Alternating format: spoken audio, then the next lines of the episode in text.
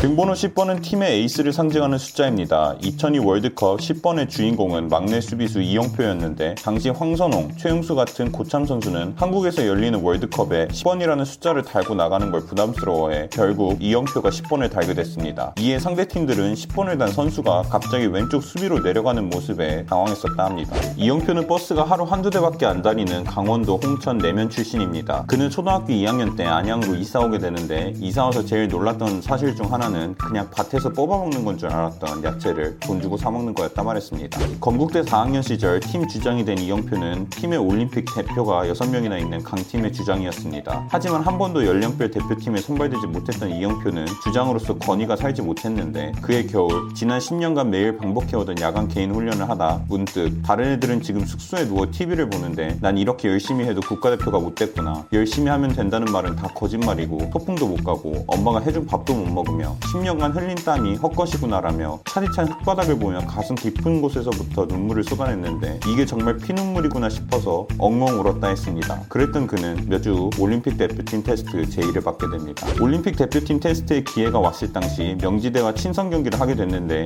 이 기회를 절대 놓치고 싶지 않았던 이영표는 의욕이 앞서 자신의 큰 실수로 전반전에 골을 먹히게 됩니다. 하프타임 때 벤치에 앉아 나는 이제 끝났구나 라고 생각하고 있을 때 허정무 올림픽 감독이 야 임마 뭐해 안 뛰어? 라고 외쳤습니다. 그 말을 들은 이영표는 가슴이 다시 뛰기 시작했고 후반전에 골까지 넣으며 경기를 완벽하게 장악한 그는 올림픽 대표팀에 승선하게 됩니다. 2002 월드컵 개막 이틀 전 이영표는 종아리가 12cm나 찢어지는 큰 부상을 당하게 됩니다. 크게 좌절한 이영표에게 히딩크가 다가와 한마디를 건넸습니다. 나는 너를 절대 포기하지 않는다. 그렇게 히딩크는 팀 전체 트레이너 2명 중 1명을 이영표에게 아침 8시부터 저녁 11시까지 전담 마크를 붙이고 목발을 짚던 그가 일주일 만에 포르칼전에서 뛸 수 있게 되며 그 경기에서 박지성의 골을 어시스트했습니다. 이영표는 수비수임에도 어마어마한 드리블 실력을 자랑합니다. 그의 드리블을 본 프랑스 공격수 트레제게는 아니 저런 선수가 왜 수비에서 경기를 하고 있는 거지? 라는 의문이 경기 내내 계속 들었다 했습니다. 그의 헛다리는 상대팀만 속이는 것이 아니었습니다. 2002 월드컵 고참 공격수였던 최용수 황선홍은 이영표가 헛다리를 너무 짚어 크로스 타이밍을 예측 못하고는 했는데 헛다리를 짚기 시작하면 또 시작이네 하곤 가만히 서 있었다 합니다. 2007년 토트넘에서 뛰던 당시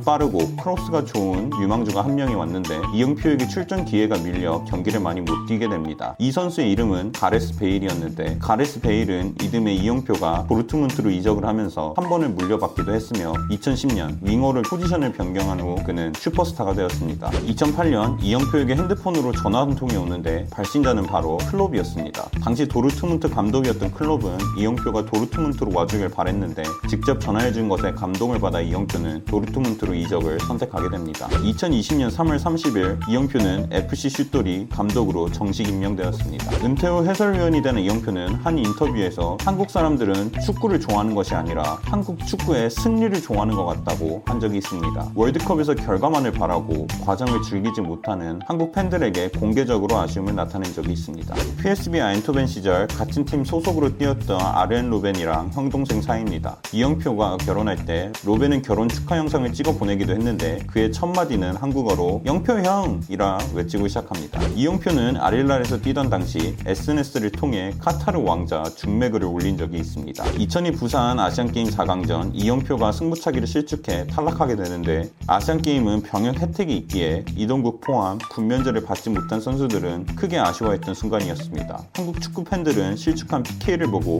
이동국 군대 가라 슛으로 명칭하였고 이동국은 이영표의 슛이 빗나가는 걸 보자마자 군대 가야겠다라고 생각했다 합니다. 유럽 진출 후 영어 공부에 열을 올리던 이영표는 벨기에에서 뛰고 있던 설계원을 방문하는데 방문한 후 공부했던 모든 영어를 동원하여 감사하다는 글을 영문으로 설계원 싸이월드에 남기지만 설계원이 댓글로 한글로 해라 짜증난다 라는 말에 충격을 받아 이영표의 영어 실력은 2004년 5월 6일에 멈춰 있다 했습니다. 이영표는 방송에서 청춘에게 전한 메시지가 하나 있습니다. 노력은 고통스럽다. 하지만 원하는 것을 놓치는 고통에 비하면 노력에서 오는 고통이 훨씬 견디기 쉽다. 그렇기 때문에 여러분도 노력의 힘을 믿고 그 자리에 멈춰 서 있는 것을 두려워하라고 말했습니다.